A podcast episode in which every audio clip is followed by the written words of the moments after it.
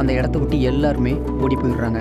ஆனால் அங்கே இருந்த சேர்பர்சன் மட்டும் அந்த டெட் பாடியோட கண்ணை பார்த்துக்கிட்டு மெதுவாக அந்த ரூமை விட்டு வெளியே போகிறாரு இதுவரை நம்ம முதன எபிசோடில் பார்த்துருந்தோம். சரி வாங்க அடுத்த எபிசோடுக்குள்ளே போகலாம். நான் உங்கள் தமிழ் ஸ்டூடியோவின் ராமன். சம்பவம் நடந்த இடத்துக்கு போலீஸும் உடனே வந்துடுறாங்க. போலீஸ் அந்த இடத்துக்கு வந்த உடனே இவர் யார்? இவரை யாராவது பார்த்துருக்கீங்களா? இதுக்கு முன்னாடி அப்படின்னு கேள்வி மேலே கேள்வி கேட்டுக்கிட்டே இருக்காரு. உடனே அங்கே இருந்த எல்லாருமே இவரை நாங்கள் இப்போ தான் முதல் முறையாக பார்க்குறோம் இதுக்கு முன்னாடி இவரை நாங்கள் பார்த்ததே இல்லை அப்படின்னு ஏதோ ஒரு பதிலை சொல்லி அந்த பிரச்சனையிலேருந்து தப்பிக்க பார்க்குறாங்க உடனே இன்ஸ்பெக்டர் இந்த கம்பெனியோட ஓனர் அப்படி இல்லைன்னா எம்டி யார் அப்படின்னு கேட்குறாரு உடனே இந்த கம்பெனியோட சேர்பர்சன் நான் தான். என் பேர் விக்ரம் அப்படின்னு தன்னை அறிமுகப்படுத்திக்கிறாரு அந்த சேர்பர்சன். ஓகே இவரை நீங்கள் இதுக்கு முன்னாடி எங்கேயாவது பார்த்துருக்கீங்களா அப்படின்னு இன்ஸ்பெக்டரும் விக்ரமை பார்த்து கேட்குறாரு அதுக்கு அங்கே இருந்த எல்லாருமே இவனே இந்த கம்பெனியை இப்போ தான் பார்க்குறான் அவன்கிட்ட போயிட்டு இந்த மாதிரி கொஷின் கேட்டால் ஒரு விவஸ்தை வேண்டாமா அப்படின்னு அங்கே இருந்த எல்லாருமே சிரிக்கிறாங்க. உடனே இன்ஸ்பெக்டர் பார்த்துட்டு உங்களுக்குள்ள இன்டர்னலாக ஏதாவது பிரச்சனையா? அப்படின்னு கேட்குறாரு அதுக்கு விக்ரம் அப்படிலாம் ஒன்றும் இல்லை சார்.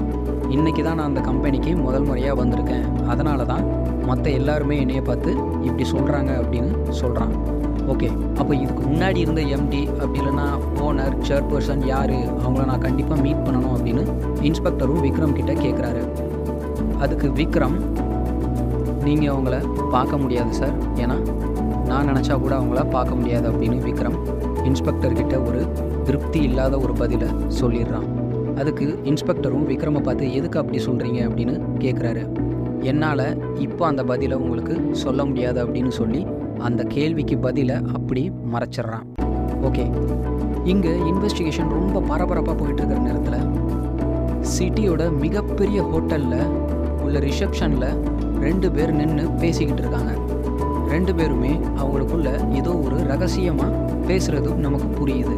அப்போது அதில் ஒருத்தர் சொல்கிறாரு இதோட மூணாவது கலையை எடுத்தாச்சு. அவன் எவ்வளவோ பாவம் பண்ணியிருக்கான்.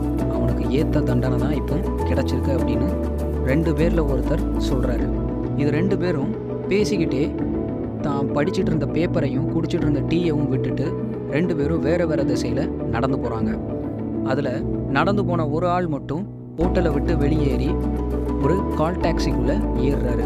கால் டாக்ஸிக்குள்ளே ஏறின உடனேயே அந்த டிரைவரை பார்த்து மறுபடியும் அங்கே தான் போகணும் அப்படின்னு சொல்கிறாரு கால் டாக்ஸி டிரைவரும் ஏதோ ஒரு ரொம்ப நாள் பழக்கப்பட்ட ஆள் மாதிரி அவர் சொன்னதுமே சரி அப்படின்னு சொல்லிட்டு வண்டியவும் எடுக்கிறாரு. டாக்ஸி கரெக்டாக ஒரு ஹாஸ்பிட்டலில் நிற்கிது டாக்ஸியை விட்டு இறங்கி அந்த ஆள் நான் வர நேரமாகும் அதனால் நீ இங்கேருந்து கிளம்பிடு அப்படின்னு அந்த டாக்ஸியை வழி அனுப்பி வச்சிடுறாரு. உடனே ஹாஸ்பிட்டலுக்கு உள்ள ரூம் நம்பர் செவன் டூ ஒன்றுக்கு போகிறாரு. ரூம் நம்பர் செவன் டூ ஒன்றுக்கு போய் அங்கே உள்ள டாக்டரை பார்த்து இன்னும் எவ்வளவு நாள் நாங்கள் இந்த மாதிரி கஷ்டப்படணும்? அவங்க கஷ்டப்படுறத என்னால் பார்க்கவே முடியலை அப்படின்னு சொல்கிறாரு அதுக்கு டாக்டர் எல்லாம் நம்ம கையில் ஒன்றும் இல்லை. எல்லாமே இனி அந்த ஆண்டவன் கையில் தான் இருக்குது அப்படின்னு சொல்லி அவரோட கையை இறுக்கமாக பிடிச்சி ஆறுதல் சொல்கிறாரு டாக்டர் ஆறுதல் சொல்லிட்டு அந்த இடத்த விட்டும் கிளம்பிடுறாரு. டாக்டர் கிளம்புன பின்னாடி அந்த ஆள் அந்த ரூமை விட்டு வெளியில் வந்து அங்கே இருக்கிற கண்ணாடி கதவு வழியாக அந்த பெட்டில் படுத்துட்டு இருக்கிறவங்கள பார்த்து சமுத்திரத்துக்கு இணையாக தன்னோட கண்ணீரால் அந்த இடத்தையே நிரப்புறாரு. இப்படி தன்னோட கண்கள் ரெண்டுமே செவக்க தன்னோட புருவங்கள் ரெண்டுமே உயர தன்னோட அழுகையால் ஆதங்கத்தை வெளிப்படுத்துகிறாரு இப்படி அழுதுகிட்டே அந்த கண்ணாடி வழியாக அங்கே பெட்டில் படுத்துக்கிறவங்கள பார்த்து இன்னும் இங்கே எடுக்கிறதுக்கு நிறைய முட்கள் இருக்குது இந்த முட்களெல்லாம் எடுத்தால் தான் இந்த தோட்டமே சுத்தமாகும் அப்படின்னு தன்னோட கண்ணில் ஒரு வெறியோட சொல்லிட்டு அங்கேருந்து கிளம்பிடுறாரு.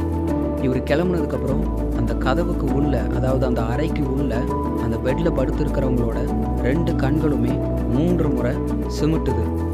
அங்கேருந்து கரெக்டாக ஒரு பதினஞ்சு கிலோமீட்டர் தூரத்தில் சிட்டிக்கு சென்டரில் ஒரு காலேஜ் அந்த காலேஜ் ஆடிட்டோரியத்தில் ஒரு ப்ரொஃபஸர் செமினாரை ஸ்டார்ட் பண்ணுறாரு அவர் செமினாரை ஸ்டார்ட் பண்ணும்போதே கீழே இருந்த பசங்க இவர் செமினார் நம்ம அட்டன் பண்ணோம்னா கண்டிப்பாக நம்ம இந்த எக்ஸாமில் பாஸ் ஆயிடுவோம் அப்படின்னு சொல்கிறாங்க அப்படி சொல்லிகிட்டே இருக்கும் பொழுது ஆட் ஆடிட்டோரியத்துக்கு வெளியில இருந்து மூணு பேர் உள்ளே வந்து இந்த இடத்துல பாம்பு இருக்குது உடனே இந்த இடத்த விட்டு வெளியேறுங்க அப்படின்னு எச்சரிக்கிறாங்க.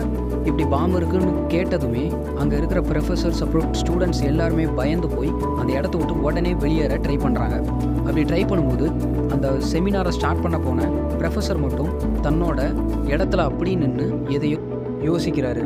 இது என்னோட டைம் இதுக்கு மேலே என்ன காப்பாற்ற யாராலையுமே முடியாது அப்படின்னு சொல்லி அந்த இடத்துலையே உட்காந்துடுறாரு அப்படி உட்காந்ததுமே ஸ்டூடெண்ட்ஸ் எல்லாரும் வெளியே போயிட்டாங்க. கடைசியில் அவர் மட்டும் அந்த பாம் பிளாஸ்டில் சிக்கி தன்னோட உயிரை விட்டுடுறாரு. அப்போது இங்கே நடந்த பாம் பிளாஸ்டோட இன்ஃபர்மேஷன் இன்ஸ்பெக்டருக்கு போய் அவர் அங்கேருந்து கிளம்பி இந்த காலேஜ் ஆடிட்டோரியத்துக்கு வராரு. அவர் வந்து அடுத்த கட்ட நடவடிக்கை எப்படியெல்லாம் இருக்கும் அப்படிங்கிறத நம்ம அடுத்த எபிசோடில் தெளிவாக பார்க்கலாம். அதுவரை உங்களிடமிருந்து விடைபெறுவது உங்கள் தமிழ் ஸ்டூடியோவின் ராமன்.